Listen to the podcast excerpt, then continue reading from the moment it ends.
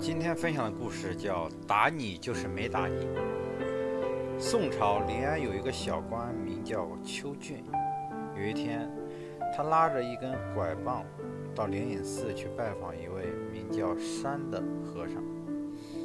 这个和尚架子很大，见邱俊官卑职小，只是带答不理地敷衍了几句，连碗连碗清茶也没让。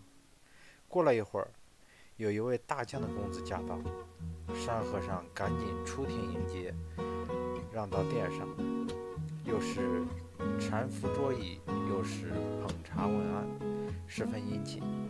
邱俊在一旁看着，很是气愤，耐着性子等那位公子走后，愤愤地责问和尚道：“你方才待我那样傲慢，可是见了将军的公子，怎么这样谦恭呢？”和尚滑头滑脑地说：“施主不要误会，您不知道我的脾气。凡是我表面上对他尊敬的，正是心底里讨厌他；凡是表面上对他不尊敬的，心里才是真正的尊敬他。这就叫恭敬就是不恭敬，不恭敬是真恭敬。”邱俊听完，脸都紫胀了，霍地从座位上站起来。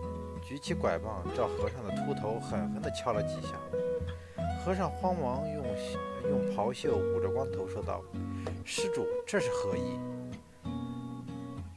老师傅，不要见怪，你不知道我的脾气，打你就是没打你，没打你才是真打你。